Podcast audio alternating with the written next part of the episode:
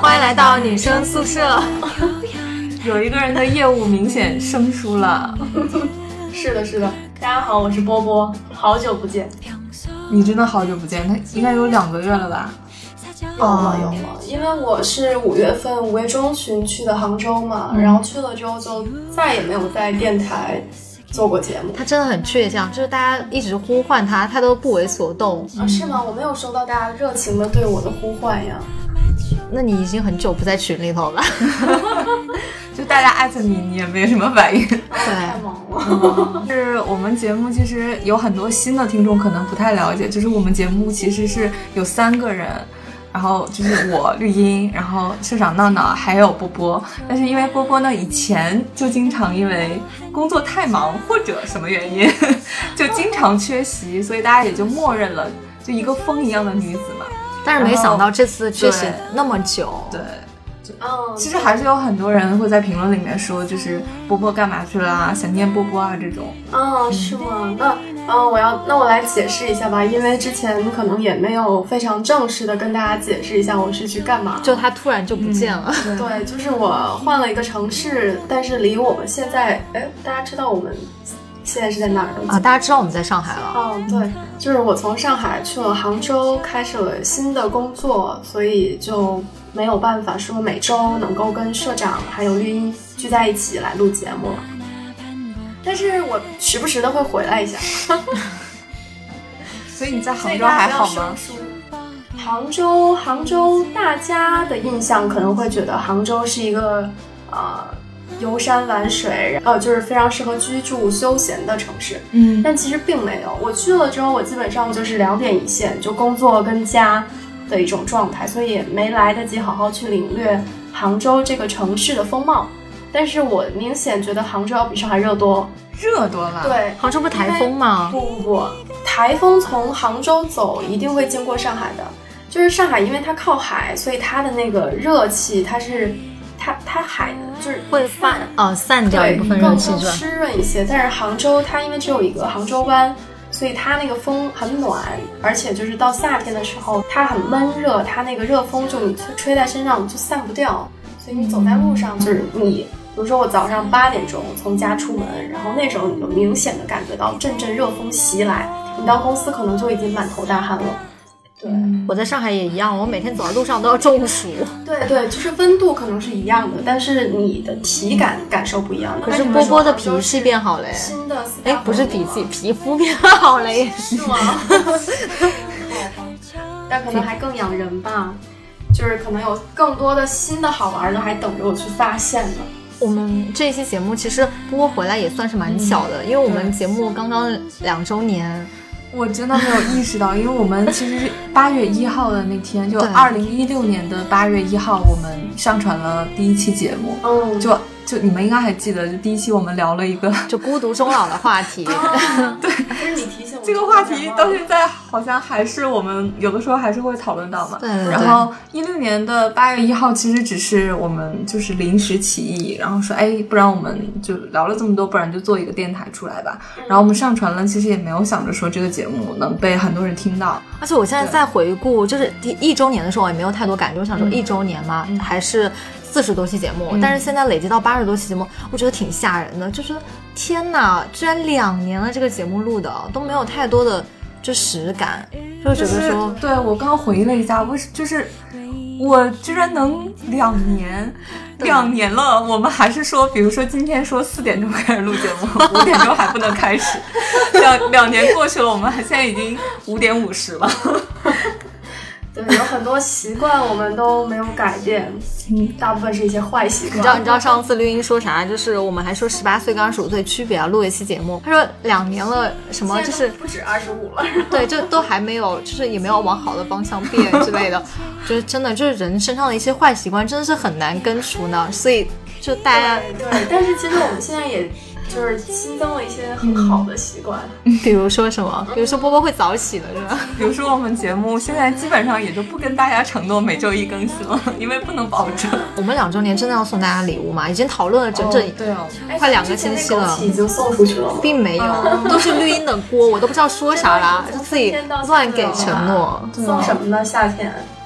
我看大家留言嘛，其实大家还是蛮想要我们的照片的，啊，是吗？照片啊，我觉得就算了吧。然后明信片也也很想要，但是绿茵是觉得明信片容易寄丢嘛，对，但是明信片就可以写起来，然后再单独寄。所以我现在想了一个折中的方法，因为有一部分人说想要送书，所以我们可以把明信片插在书里头，这样就不怕它弄丢了，因为书比较重嘛。哦，送书啊？对，大家都是爱书之人，肯定有一些书想送啊。听过一个说法，就是送朋友，就是送别人礼物，最好是不要送书，因为哦什么这个谐音嘛。对对对，这个不是就是送运动员礼物的时候，千万不能送书。对，所以就是送银啊什么的比较好。所以我们要送什么呢？啊，然不过我觉得神秘包裹吧，好不好？神秘包裹，神秘包裹。因为其实我们以前有送过零食，那不就只有那一个人吗？哦对，是不是？然后，但我觉得零食其实有点像可以送成这种礼包的。不过我觉得送书应该还可以吧，因为我我现在脑袋里已经能想到我可以送什么。真的吗？对，如果我们怕就是这个寓意不好的话，可以送那种理财的书啊，这不就是赢吗？理财，或者是什么？或者是什么给孩子赢在起跑线上，这不就有个赢字吗？这不就赢吗？哎，咱们之前在公众号里面是不是有推荐过？啊，那是听书的一个，嗯，对对吧对对对，嗯，大家有多少人去买了呀？没有，不知道，没看到。嗯，我觉得这样吧，就是我们决定送一个东西，然后这个东西的话，我们只送一个呀。不是不是这样，因为我们现在有呃，就是呃新浪微博，然后有微信公众号，然后还有就是播放的播放的平台嘛。然后现在我能想到的是，就是呃微博跟微信公众号我们是肯定送的，但其他平台我我有点不知道要怎么样抽哎，对到那个，，因为很难抽嘛。对，就可能微博什么的还是会比较好抽的。对。那我们我们我们就这样，就尽量每个平台都就是保证有一份礼物可以抽。一份呀，这也太少了吧？一个平台有一份礼物嘛？嗯，我想一下，既然我们那其实除了微博、微信，其他平台我们应该怎么送呢？嗯，就比如说什么抢楼啊，或者是或者说是在底下留言，我们我们就随机抽取在下一期的时候就公布中奖名单，然后他们再联系我们私信喽。对行，可以。那我们就这那次我们定那我们定一下礼物的就总这样吧数吧。，这样吧，那个我们会把这个就是具体怎么样抽奖什么的，然后呃会更新到我们这期节目的简介跟评论里面，然后大家听到的时候就可以去看去翻一下评论跟你你也可以发下公众号嘛，就跟大家同步一下信息。对，就是大家能够关注到、接受到我们信息的地方，我们都会发一下我们这次的。所以我们到现在也没有讨论出送什么礼物。好的，嗯，那我们要不要定个份数啊？对，我们定个份数好了，给大家期待一下。对那我们定个八吧，八月份。我没有，我想的是本来如果比如说如果是送书的话，那我们就一人选两本，然后就这样就六分嘛。哦嗯，，六分会不会有点少啊？但你送书的话，你要 送破产了怎么办？三本长长久久，难道你要送九份，大英百科全书吗？怎么会破产？没有送那种绘本啊。好的，可以，那就这个代表了我们选书的水平。你读的是什么样的书，你就是什么样的人。这个代表了我们三个的人太可怕了。那我要把那个什么亚马逊上排名前二的书买了，就这样。那我们到底一人送两本，送三本？呃，其实我是觉得送八本书，一共我们三个人一共送八本书好了，八除以三等于就就就是是总共选八本嘛。对，然后就有文化的人就多送，一本书好吧，好嘛，吧，那靠你们了。好，那所以我们这期节目是聊什么？我们这期节目其实跟书没有关系，只是在开头两周年的时候啰嗦了一下，因为很久没有见。嗯，想聊一期就姐弟恋，哎嗯，因为为什么因呢为？因为因为其实也跟我没有关系啊，因为其实最近微博大家可能也在看沸沸扬扬的两对娱乐圈的模范情侣，或者说是夫妻，他们就是出现一些不和谐的因素啊，就像那个阚清子跟纪凌尘，这已经不是不和谐了，就是两个人直接，对我我一开始已经确定分手了，对吧？呃，是阚清子盖章了，但是我是我是觉得有点意外的是，因为一开始的时候，他们那个在《亲爱的客栈》里头被就吵得很厉害嘛，就说他们俩谈了很多年，呃，谈了五六年，呃，就很恩爱嘛，是娱乐圈很难得的一一对很朴实的情侣。就是反映了很多现实的状况嘛。我我们都觉得说啊，他们俩会不会结婚啊？因为他们在节目当中也讨论到结婚的话题，就没想到。呃，这几天微博当时讨论到结婚的话题，直接被纪凌尘给岔开了吧？他没回。我又没有看那个综艺了。然后这几天是因为看综艺的剪辑，就是好像是刘涛吧，然后阚清子跟纪凌尘，然后他们坐在一起吃饭，然后就问说什么纪凌客栈对吧？对，就说纪凌尘什么时候要结婚，然后纪凌尘就哭了。就哭了，好像没有回答这个问题。然后阚清子就跟他澄清说，说纪凌尘觉得自己现在没有钱，他想要一个房子再结婚。对，然后我记得这么现实的，对对，但是因为当时这个话题出来的时候，大家都是表扬这对情侣，就觉得说他们。不像娱乐圈那种很虚假的情侣关系，说他们其实面对房子啊，是当代年轻人的一个问题嘛，就觉得很真实。但我记得当时刘涛好像说，就是如果一个女人你你让她等到三十岁再嫁给你的话，她就不会嫁给你。对，然后好像还说了一句什么什么，那你以后遇遇到的都是坏女人。其实我不太懂这句话意思，为什么是坏女人啊？就之后怎样都是看你的钱吗？还是怎么样？不知道哎，我因为我没有看这个综艺。可能会说金钱世界的一些游戏规则吧，嗯，想也可能说就是以后。等到你年纪更大了，然后碰到的人就没有那么真心了吧？嗯嗯。反正刘涛说这句话的时候，呃，他是说女人到三十岁左右的时候是最想结婚的时候。他说一旦过了这个时候，他可能就不想结婚了。他其实是不想跟你结婚了。然后他就叫纪凌尘趁早。就是这一对，就是我我那天在热搜上看到这一对的时候，其实你知道我我我蹦到我脑袋里的，又没有看这个综艺啊，但是之前一直知道他们，但是呢，知道他们。就是就是一直是知道这个名字，然后一直出现他们秀恩爱什么的，但是我不知道他们到底做了什么事情，有过什么作品，而且他们这个人设又怎么说呢？就搞得非常的出名，然后每次提到他们就说啊，这是什么娱乐圈的什么恋爱典范呀，然后特别甜，就永远伴随的都是这些字眼。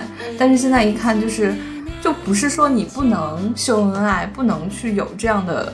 就是谈恋爱很甜的这种人设，但是现在你会发现，一旦他们聚焦在他们身上的话题只有这一点的话，就会，就是的，就现在变成了一个大家都很呃嘲笑的一个状态。我在看《亲爱的客栈》之后嘛，就是会觉得说，我都不知道纪凌尘是谁，我是靠他是靠看金子才有一点知名度嘛。然后纪凌尘他自己也在颁奖典礼上也会说说，大家好，我是看金子的纪凌尘。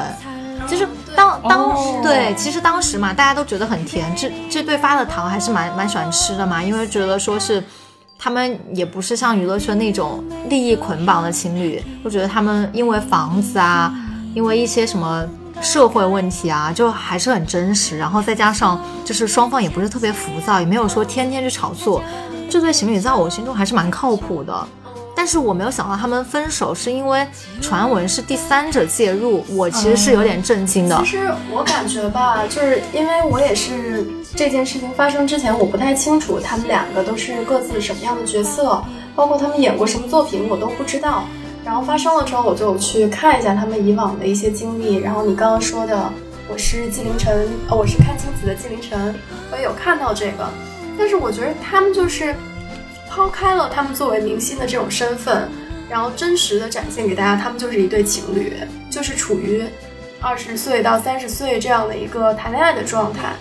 然后他们分手的时候，不是阚清子不是发了那几个并列词吗？什么？无合约不出没出轨真分手是吗？对对，然后纪凌尘的那个转发语啊，我真的觉得就那个晋江我小晋江小说的那个什么初中时候的 QQ 签名吧，我你喜欢大海，我爱过你，我就想说什么鬼？然后阚清子后面又补了一个说我的青春喂了狗吗？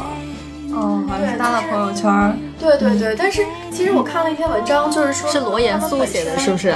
我不太记得是哪个博主写的了。他说，就是其实可能他们本身还是挺相爱的，但是因为不太合适，就是去想一下纪凌尘发的“你喜欢大海，我爱过你”，其实就反映出他的，就是就是真的吗？看清子，你可我只是猜测啊，就是可能说你你想象一下，比如你谈恋爱，你过往的谈恋爱，然后你喜欢的那个人他喜欢大海，但你喜欢山川，你就是不喜欢大海，或者他喜欢。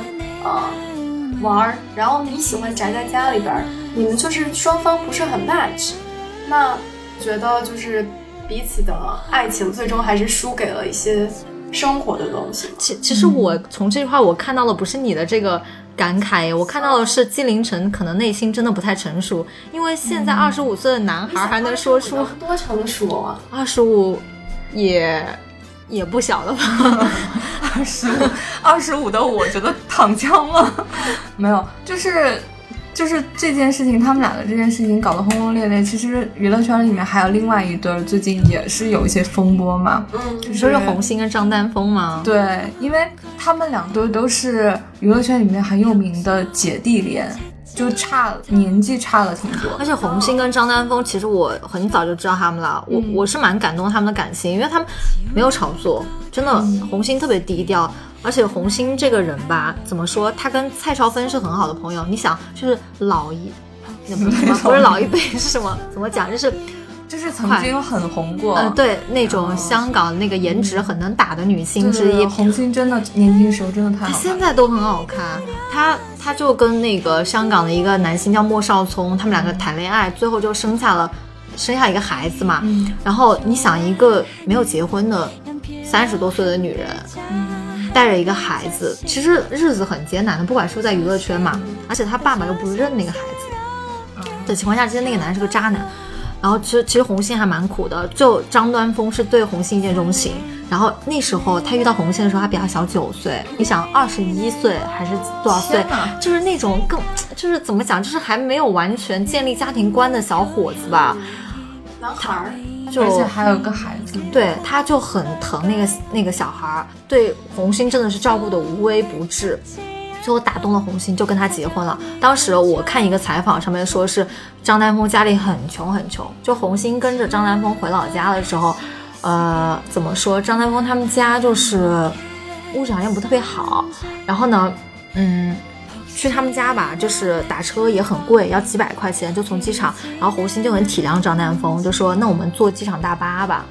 反正你就觉得红星也不作嘛，也很体谅张丹峰。然后张丹峰就跟红星结婚之后嘛，就对他那个孩子特别特别好，一直到四岁的时候，那个孩子就就是他们就决定说把那个孩子的姓就改成了张丹峰的姓，就是孩子特特别特别喜欢张丹峰，所以我就觉得这一对其实。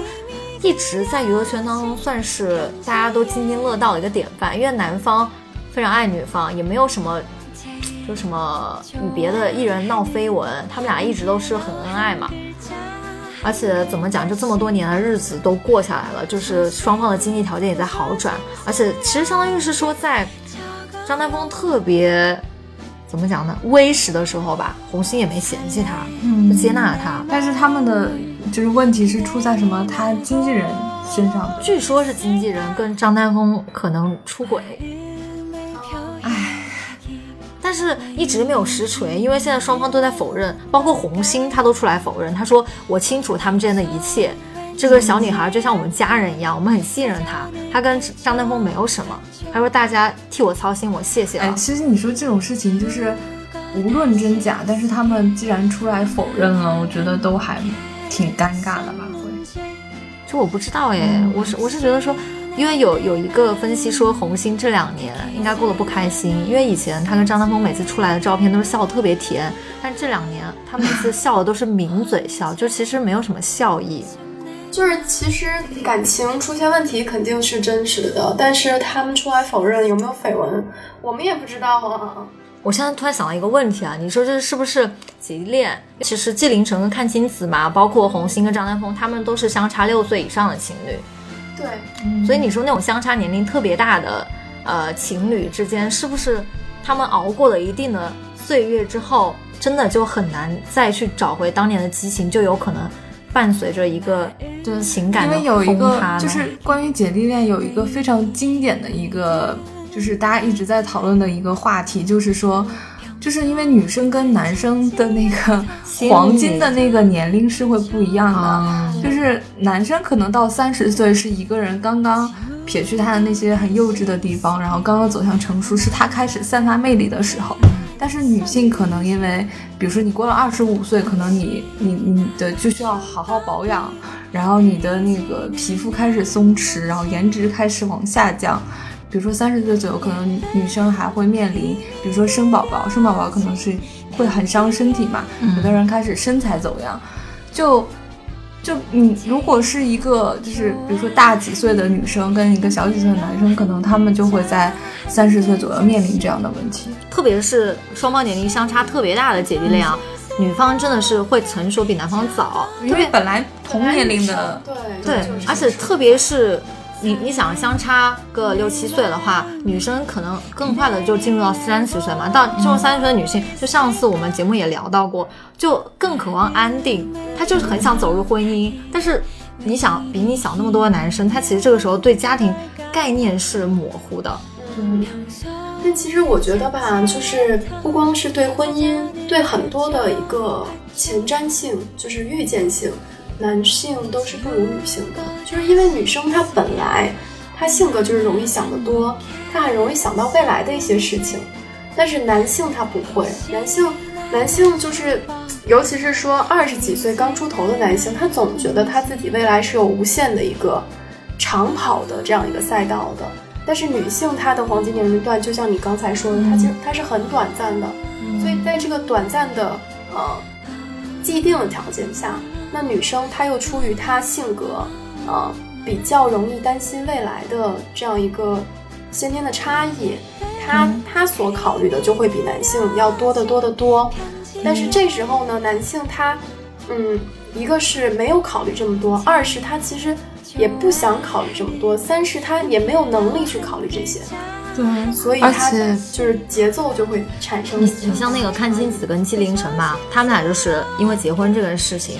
就产生了很大的分歧。其实阚清子她，嗯，在节目当中表现过多次自己想结婚的打算。对。但纪凌尘他的答案应该就是说，我现在我结婚我一定要买房，那我现在买不起房，那我就不想结婚。嗯。那我觉得其实他们俩的实质，就是纪凌尘他很简单的把结婚归为等于房子这个物质的一个东西。但其实我觉得阚清子在意的不是这个。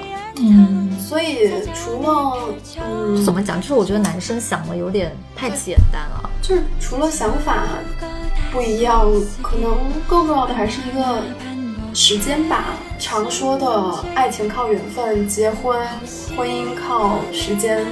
你说时机吗？对，时机时机。其实我又想到一点，你说就是其实姐弟恋，特别是年龄差距特别大的那一对情侣，女生其实内心会比男生更焦灼。因为本来这个社会就是很奇怪的，女生跟男生在一起，女生比男生大很多，大家会指指点点，就会拿出来说这一对。但是如果一个男的比一个女的大很多，那人家就会觉得哦，这个男的应该很有魅力，或者很有钱，或者怎么样，反倒会欣赏这个男的，觉得他有本事。真的是客观上来说，就年纪差这件事情上，对于女生来说恶意更大，不公平。对，因为像你刚刚说的这两对，其实都是算是女生会更有名。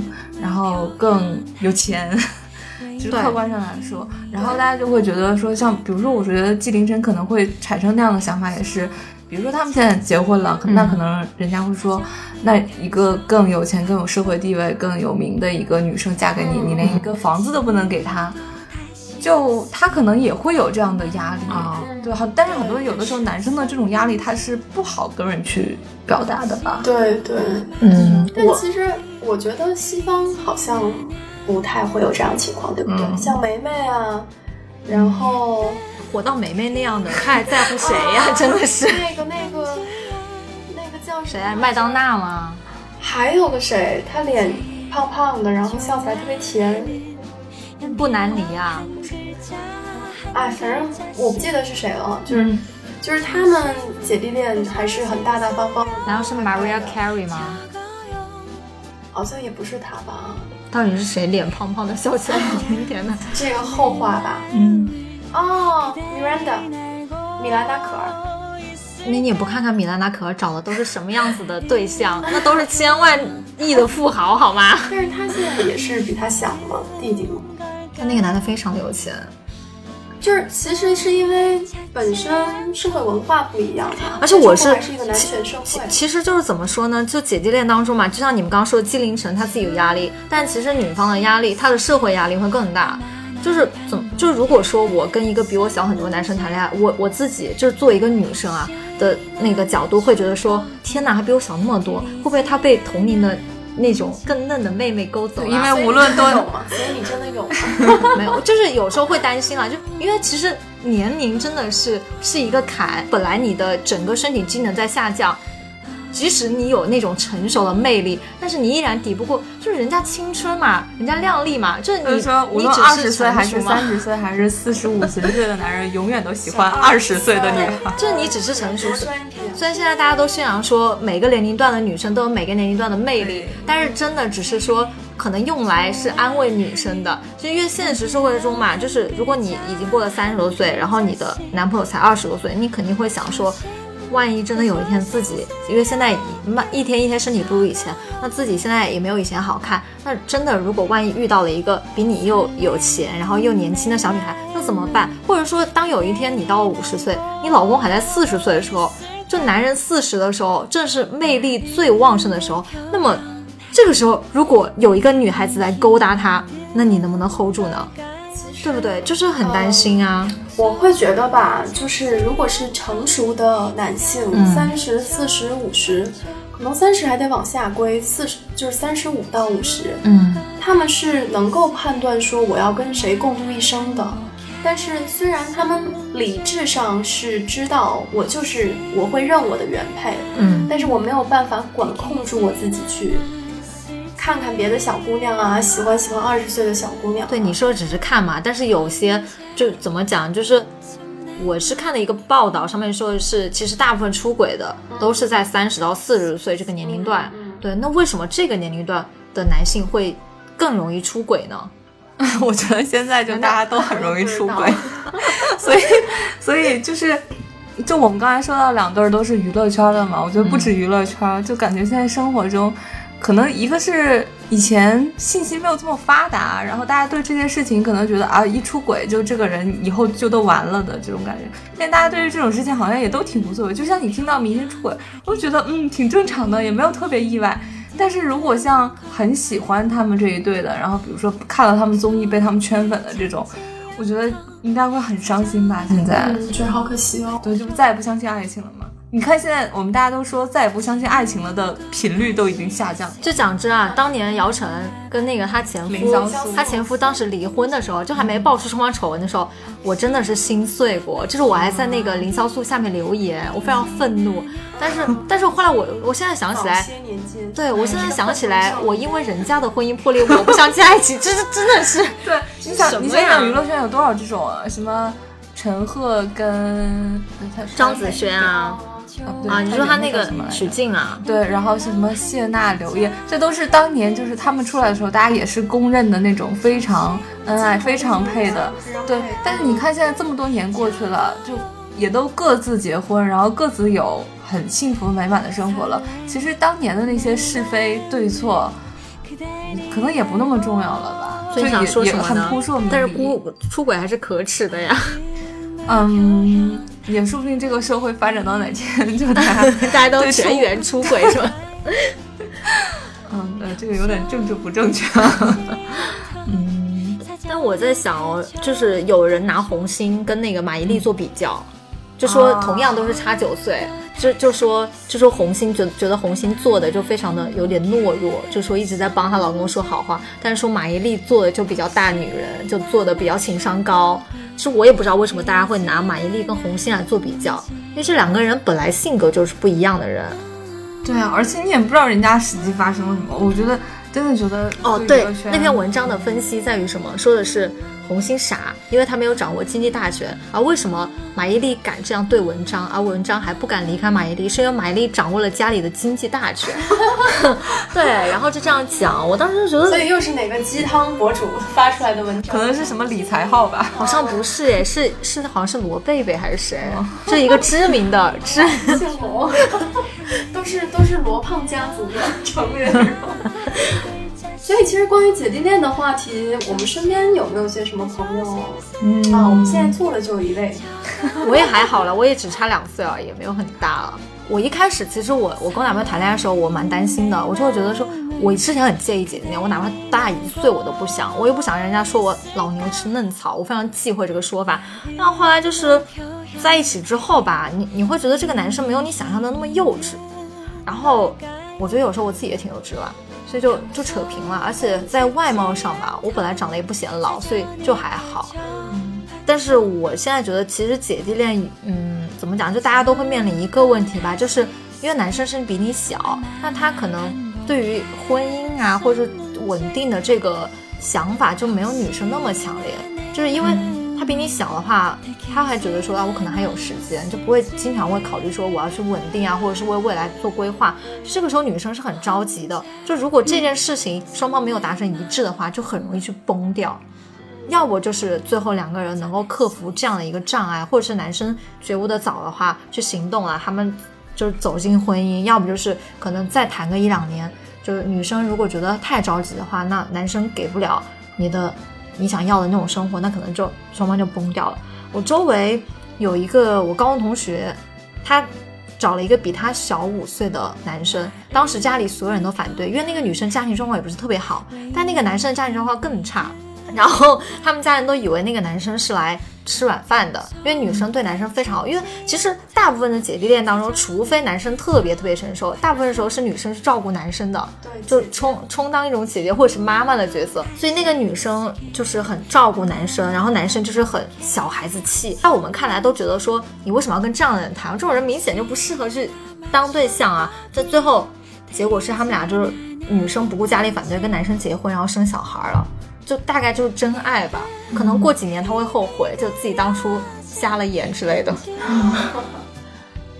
刚才我们说了这种娱乐圈里面的两对儿嘛，然后包括我们身边的一些，其实因为闹闹刚才也说了，就是他生活中，但是可能你的那个姐弟恋的那个感觉没有那么那么强，对吧？对，就如果差不了，都没隔辈，如果都没隔隔辈，你你是口味太重了，隔辈是多少岁？三岁一代的吧，都没隔代。哎，我想知道隔辈是多少多少多少隔？辈就是二十岁法定年龄。十二岁 真的吓人。因为闹闹现在已经不存在这个问题了嘛，那我只能问波波，就是就是就假定大家都是没有男朋友的状态，就你们会选择姐弟恋吗？因为有有些人是会很抗拒的，或者有些人就很喜欢的嘛。我是不会选择姐弟恋的。嗯，对，因为我还属于想的比较多的女生。波波曾经不是差点姐弟恋了吗？真的吗哎什？么时候？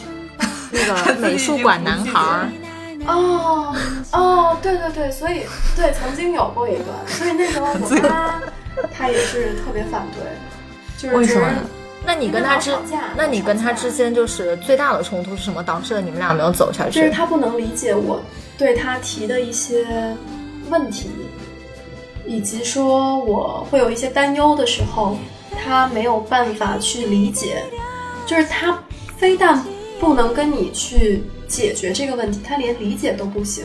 那你觉得是因为年纪的原因吗？我觉得跟生活、成长环境还有年龄都有关系。嗯，对，就是就是因为当当时我是已经呃大四那个要实习，然后他还处于 gap 的阶段，他还在大学呢，那其实就状态都很不一样。对对，就大四的那个比什么毕业季本来就很容易。对，而且尤其就是比如说你进了社会，你处于社会的这样一个阶段，跟你在大学谈恋爱这个状态是不一样的吗。哦，对，其其实进入社会之后，对男朋友的那个属性要求会更更丰富一点。我刚进入社会的时候，我就特别想找那种能够在事业上给我指点的那种大前辈，就就想找那种可能呃，就是工作经验丰富的，可以带着我往事业上腾飞的那种男朋友。去那个 猎聘拉钩上面。包括 我妈其实都是希望我找这样的对象。因为因为说实话，就是这即使现在在我内心，我依然会觉得那样的大前辈。对我的工作真的是会，因为他他的短短几句人生浓缩的一些建议，他会让你少走很多年弯路。那就那就保持就朋友关系、工作上的关系啊，为什么要变成男朋友啊？不一样，就是男朋友他会更尽心尽力一点。我我觉得不管他的年龄是比你大还是比你小，他首先得有一个，在我看来，就我个人认为，他首先得有一个独立思考的能力，嗯就是他的思考力非常的强，非常的深。这样的话，那他其实也能够达到你说的想要给你大前辈效果的那种感觉。其实难耶，因为有时候对，就是 就是有时候你在职场中碰到的，你觉得他是大前辈，但是呃，我比如说我吧，我碰到有的大前辈，我就觉得我们明显不是一个路子的。虽然我也知道他能够在职场上给我一些引导，嗯，但是我非常讨厌他的被社会所侵袭的形成的一套自己的价值观跟行事方式，跟整个人表现出来的气质。就是因为我本身是爱折腾的性格嘛，那有的人他可能就是也是大前辈，嗯但是他表现出来的最核心的吸引我的点是他很强的一个思考能力。那我要找的那种大前辈，肯定不是像你说的那种已经被社会所污染的那种大前辈，污当然是有很很强人，但是我只是说我个人的一些。但是为什么后来我就是找了一个比我小，我自己思考了一下，也就是也也接触过一些大前辈，当然不是说男女朋友啊，只是说在工作上接触，我我很佩服他们，但是我自己能够明白说这种人不是我想要找的伴侣类型，而且我也 hold 不住，就是那么强的大前辈，或者说是年龄比我大前辈，就不只是就你们这个，你们我是怎么被你带过去的？对，因为因为我是觉得说，就是一一般大前辈都是至少要大六六岁以上嘛。那我其实觉得，以我现在的一个经历来说，我真的跟那种比我大那么多岁的男男人在相处的时候，我是会带带着走的，而且自己可能会力不从心，就是说你会觉得说我怎么着我都够不到他的那个边，就是他的思想境界太丰富，你可能真的只是他会把你当一个小孩儿，你没有办法去跟他平等交流，所以我会觉得说，哦，那还是选择跟我比较 match 的会好一些。但是绿茵不是一直都还蛮想，就是找一个比你大一点的男生吗？对，但是我我其实现在这个问题，因为以前就是说到姐弟恋呢，我一直都会说，我说我是完全接受不了啊姐弟恋的，现在有点或者说？或者说我是不能接受那个就是心理年龄比较小的那种，比我小的那种，因为我我算是同年龄里面就是相对来说比较，沉稳，我突然想到那个表情包，就是又沉又稳，叫沉稳。没有没有，我就是想漂亮。是这样的，绿茵是这样的。你是想说两个月不见我胖了是吗？没有没有，因为绿茵就是总是我们一旦什么出去玩啊，嗯然后或者是以前在公司，我总觉得他是那个掌管经济大财的，所以他是需要沉稳一点，又沉又稳，这样就赚的钱比较多。就就以前吧，我会觉得说就一定不能这样，但是后来我发现其实这是一个阶段的问题，就是我可能就是现在脑袋里画的那种分段函数，就是因为为什么在这个年纪我是不太能接受这种，是因为这个年纪的话，你差了一两岁，就像我们，就你换了一年，你就可能会觉得自己对这个世界的认知，然后对对很多事情理解就会发生很大的差别，所以你觉得我们你可能我跟你们有代沟吗？不是这种代沟，就是因为我们工作的时间差不多，就是进入社会的时间差不多。嗯但是如果你是情侣之间的话，你可能真的就差了那么一两年的经历，会差很多。就像刚才波波说的，你你你对事情没有办法保持同步的那个行进的那个、嗯那个速度的。但是我觉得，如果比如说我现在是三十岁或者三十几岁的话，那我觉得可能差个两三岁也没有什么关系。所以其实你如果到了三十多岁还没有男朋友，你会考虑姐弟恋，如果有合适的人。嗯，对，就我觉得到那个时候，就是我对于年龄这件事情的介意程度，应该就没有现在这么那个了。而而且我反而会觉得，就像你们刚才说的那个，虽然我不觉得是什么被社会污染啊，但是我觉得有的时候能保持那种很年轻的那种想法，很年轻的活力，然后思维，是一件很难得的事情。对，老岳就是这样吗？你要在在这里点名吗？啊，对不断学习嘛，不断思考，不断学习，所以这也是为什么我刚才在呃前面的一个话题，就说男人一直都会喜欢二十岁的小姑娘，我会把三十岁，然后三十五岁到五十岁划为一个阶段，因为我觉得那个阶段它是这个阶段，它不能以年龄的差几岁来分，嗯。就像你刚才说的，我们在二十五岁之前，可能你过了一年，你长一岁，然后你的价值观、世界观就会发生很大的转变。对。但是你到了三十岁，会稳35定下来对，它可能就很稳定了，就是你有一个长期积累的过程，对。你才会有一些心态啊，就是包括别的认知上的一些改变。对。嗯，而且我就是，虽然我说哈，我我我现在的想法里面就是说我不能接受姐弟恋，但是因为生活中可能也没有很小的男生，就是没有没有接触过比我小的男生去谈，就是去去想说谈恋爱或者是干嘛的，就没有碰到过这样的机会。所以我也一直就也不知道真正碰到那种的时候会是一种什么样的感觉，就我还挺好奇的。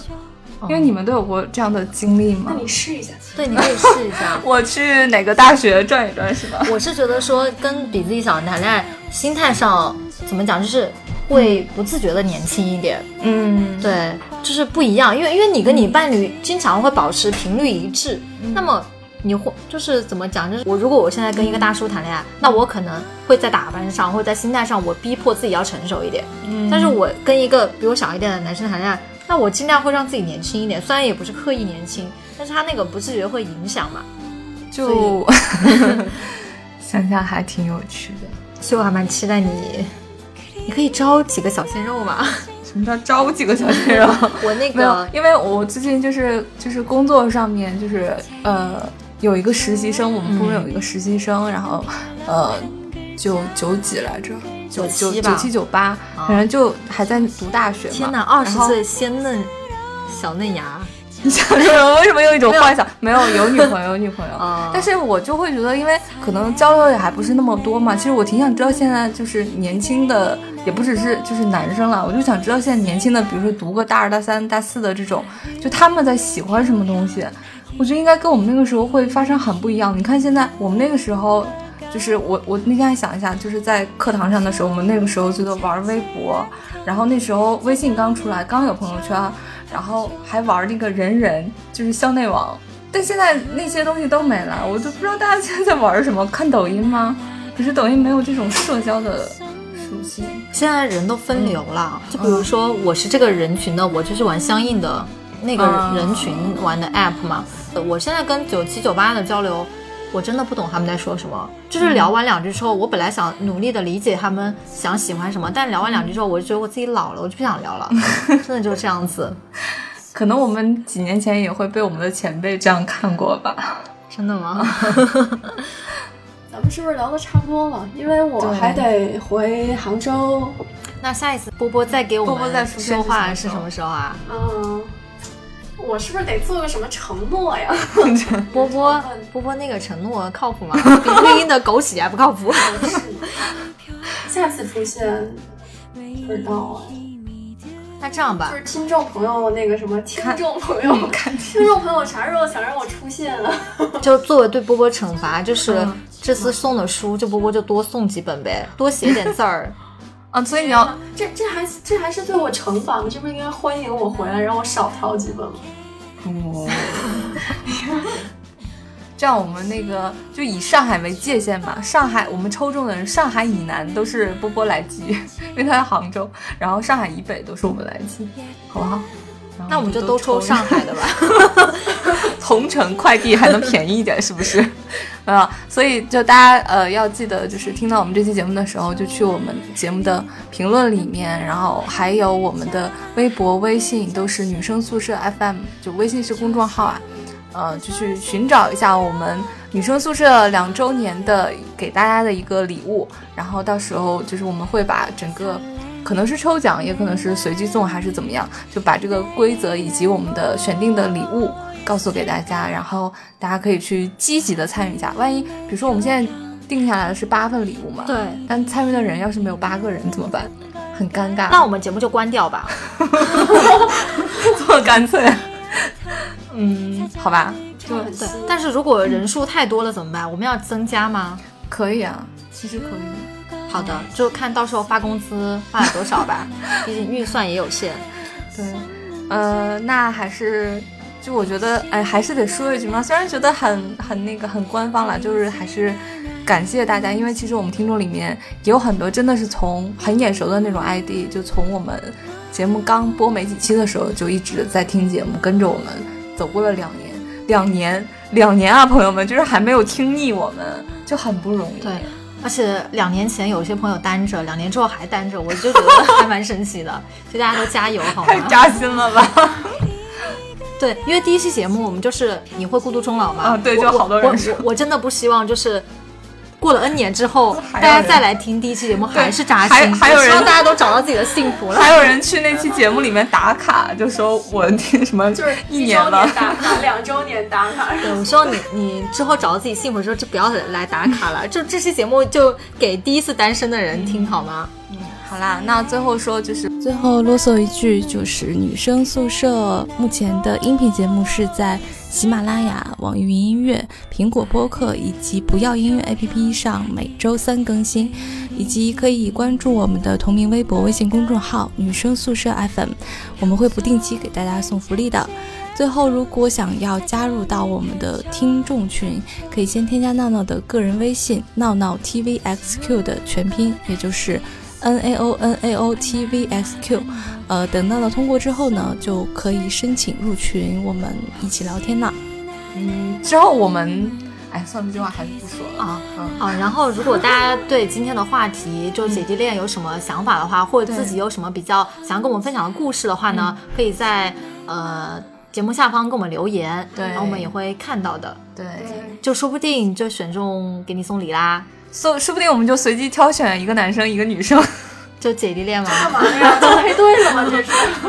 对，我们我觉得我们做一个相亲婚姻中介节目，其实我觉得可以，什么时候就是组大家报个名啊，嗯，或者是场地费波波出吗？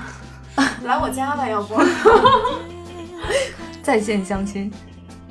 好了，那我我们总总总的。那我们就算是两周年的节目就到这里结束了。对，那希望大家能够多我们跟我们积极的互动，然后这样我们会也会有更多动力去把我们的节目继续做下去。然后对记得可能会有四年啊、六年啊、八年啊对，什么都是双数的？为我们现在两年嘛，哦，严谨的我，啊，记得就是也记得就是关注我们节目，然后订阅我们的节目，这样你能第一时间收点订阅不迷路。